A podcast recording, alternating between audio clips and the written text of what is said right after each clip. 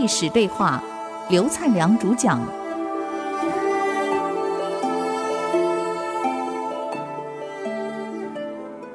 各位，你们现在所听到的节目是《与历史对话》，我是刘灿良。这个上次我们谈到的是战国的几位领导人，他们的呃一些事件跟管理的特质。这一次呢，我们从魏国、从齐国、从燕国，现在绕到秦国来了。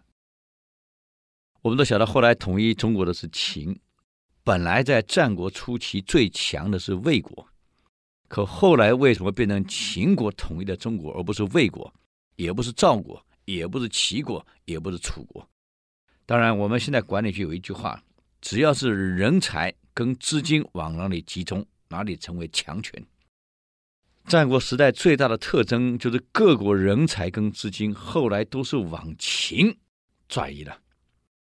这个地球也是一样，二零年代整个资金跟人才往美国移，创造了美国的强权。五零年代，资金跟人才往苏联移，创造了苏联；六零年代往日本移，创造日本；九零年代以后，整个资金跟人才往中国大陆移，所以创造了现在中国大陆发展。现在管理体系是这样看的，管理理论是这样认为的。过去其实也是一样，整个战国时代后来到了中晚期以后，人才都往秦国移。那么到了秦孝公的时代，其实还是很弱，秦国并不是很强的国家。原来秦穆公在河套，我们的黄河的河套以东的那一块平原，到整个以西，原来是秦穆公的版图。可到了孝公以后呢，整个版图变成了魏国的。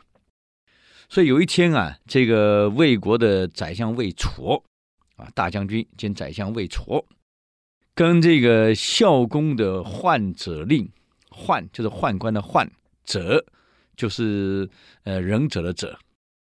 令就是命令的令，人宦者令，当时呢就是宦官的最高的主管，那两个是好朋友，就一起呢在河西那一块平原上在那么看，结果景建就很感触的讲了一句话了：“哎，这片土地呀、你看看啊，多美好啊！”想当年穆公时代是我们秦国的版图呀。这个魏痤就笑一笑回答了：“可现在是我们魏国的版图呀。”是啊，当年在我们秦国手里的时候是一片良田沃野呀。可现在到你们魏国手里呢，怎么搞的？荒烟蔓草呢？我在想。既然你们魏国不用，为什么不还给秦国呢？这魏痤笑一笑，哼，哎呀，老哥啊，我跟你讲啊，有谁嫌领土太大的呢？不要忘了，要成为强国以前，一定要先成为大国。自古以来，国家不大，人口不众，经济不富，怎么成为强权啊？啊，有能力。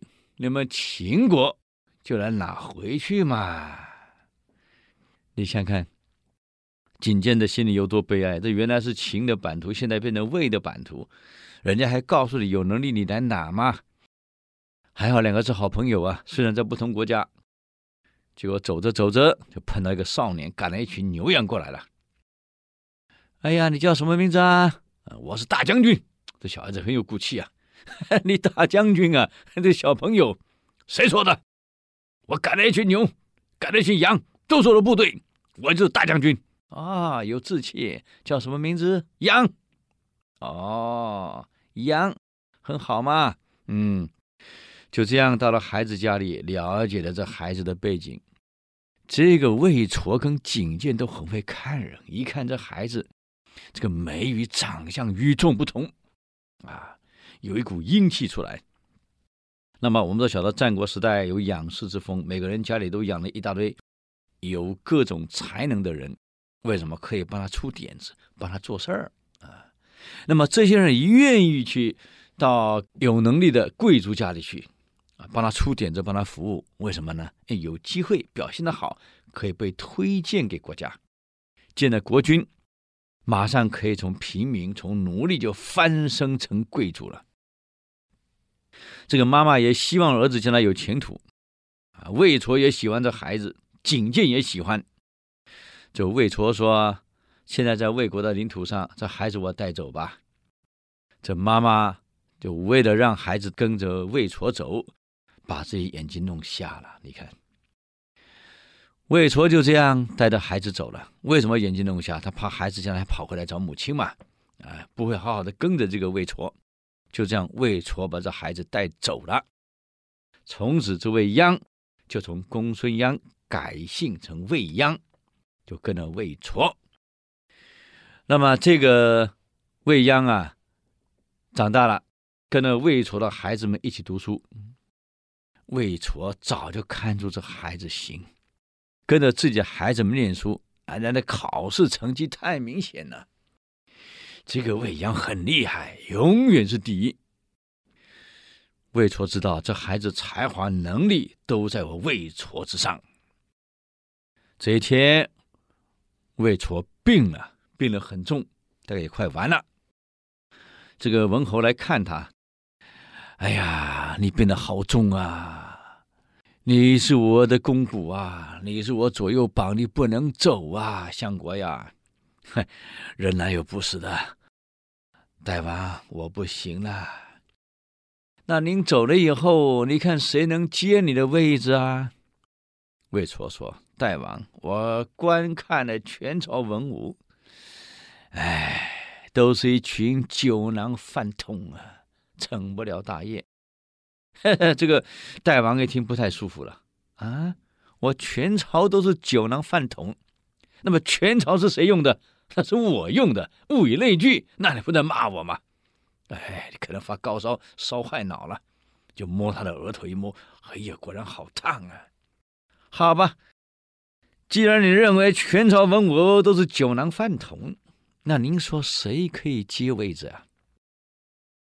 魏绰说了：“大王，我有一个门客，叫做魏鞅，才华十倍于我。”如果大王能够用魏鞅的话，那么他才华十倍于我，将来魏国的国力将十倍于现在，对这个魏国来讲都是幸运啊！大王，希望我走后四天内，你赶快举魏鞅为相。如果大王你不用他，我建议你干脆把他给杀了。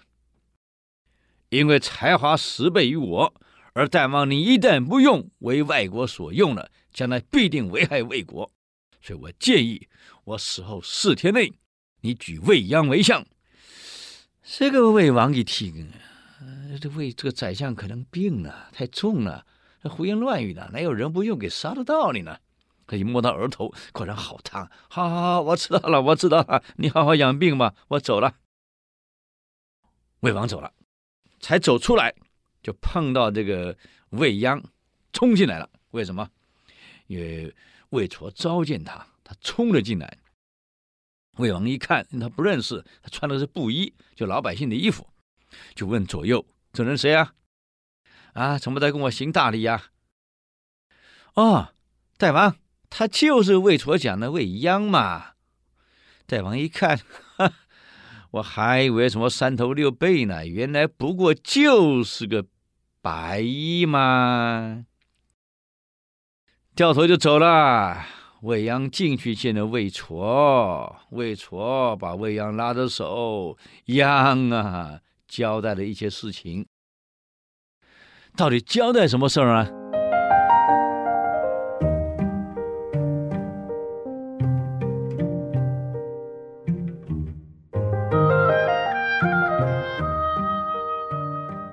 刚刚谈到魏央进来见了魏矬，魏矬呢就拉他的手啊，相国拉他的手讲话来：“鞅啊，你终于来了，我等了好一些时间呐，你才来呀。”是相国，刚刚大王来过了，我建议他，我死后以你为相。我作为一个国家的宰相，我有责任向国家推荐人才。这才是忠于国家嘛。有好的人才，就给推荐给国家。鞅啊，你的能力才华十倍于我，将来你要能干的宰相了，是魏国的福气啊！魏国的国力将十倍于现在。所以我请大王在我走后四天内举你为相。可是我要告诉大王，因为你的才华十倍于我，如果不用你，你为外国所用了，将来必定危害魏国。所以我建议大王，如果不用你，就把你给杀了。作为一个臣子，为国家尽忠，得举荐人才。可对朋友我也得尽义呀！你是我的朋友啊，杨啊！我死后你在家里等四天，让大王举你为相。如果大王没有来举你为相，你赶快跑，免得被杀。听懂吗？为国家尽忠，举荐人才，我做到了；为朋友尽义，我也做了。我忠义两全，我死无害。杨啊，听好，在家等四天。如果举荐你为相，你就出任为相；如果不举荐，赶快跑。听懂没有？杨，我忠义两全，我死无害。再见。走了，相国死了。未央等了四天，请问大王有没有来请他为相啊？没有。结果未央跑了，到秦国去了。他去找景监，景监就这样一看到未央来，很高兴啊，把他推荐给了孝公。那么见孝公见了三次，第一次建议孝公走王道啊，第二次走正道，第三次走霸道。最后讲谈到走霸道的时候，孝公同意了。后来孝公任他为左庶长。当然，我们很清楚啊，一个组织要变革没有那么容易。我们讲管理都讲到组织变革 （change） 变革。当时奥巴马喊变革，变了半天，美国也没变多少。变革没有这么容易啊，会有很大的阻力呀。最大的阻力就是来自既得利益者的贵族。一个企业也是一样，你要变革，很多既得利益者他怎么肯放呢？影响到很很多人家的利益、经济利益、特权利益啊，这个人事利益，各种利益都影响到的时候，这个变革会变得很困难。那想看看，当时是一个氏族社会，贵族是世袭，现在商鞅想变革，要把氏族制。变成军功制，你想想看，这个阻力会有多大？所以在朝堂上就杠起来了。以甘龙为首的啊，太子的岳父为首的这一批贵族，那是绝对坚决反对。一旦采军功制，你想一想看，这对贵族有什么功可以世袭？当然会出问题，全部反对。商鞅跟孝公说。大王，变革一定会有很大的阻力，遇到很大的反对跟抗拒。要变革，首先得有实权的人，坚决意志去做。我们看中国历代变革为什么都失败？王安石变法失败，为什么失败？因为实权不在皇上手里，在太后手里。同样的。清朝末年变革为什么失败？因为实权不在清德宗、光绪手里，在慈禧手里。变革的人没有实权是很难成功的。啊，大王一旦要变革，你要怎么做？不需要去跟很多人谈问题。啊，对一般的人来讲，事情的改变、事情的执行、事情的策划，不需要跟他们谈，你决定就可以做了，因为他们根本不懂。无法理喻，等到成功了，他们只能跟你共享快乐、共享成果，啊，至于怎么执行，没办法跟他们谈。就好像最高道德修行的人，他不会去服从世俗的一般看法。最有创造力、最伟大、最有攻击、最有能力的人，在变革上不需要去跟人民谈我要怎么做。你想想看，如果人民跟你一样有能力，人民还需要你要领导吗？